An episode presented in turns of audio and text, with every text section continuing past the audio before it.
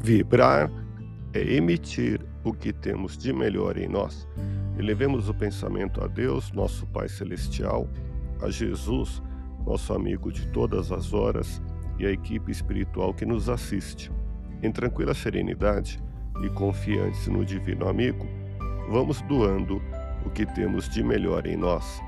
Vamos estabelecer esse intercâmbio entre o mundo físico e o mundo espiritual que tenhamos, nesse momento, as bênçãos dos espíritos superiores que nos influem, que nos inspiram, que nos ajudam em nossa tarefa de amparar as dores alheias, que possamos, eu e você, pensarmos na construção de um mundo melhor e nessa integração sentir muito bem em estarmos juntos. Não ponha em sua boca palavras que não estejam no seu coração Há muitas pessoas com mágoa de Deus pronunciando-lhe o nome. Vibremos por quem se revolta contra Deus. Com os nossos pensamentos e palavras, construímos o verdadeiro mundo em que vivemos. Deus está em toda parte ao mesmo tempo e dentro de você. Jamais você está desamparado.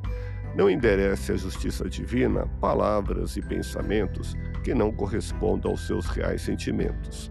E se a caminhada é de todos, tem a iniciativa do primeiro passo em não externar pessimismo e tristeza em seu cotidiano.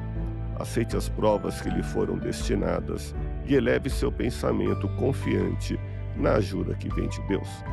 Deus te abençoe e te faça feliz. Que Jesus seja louvado.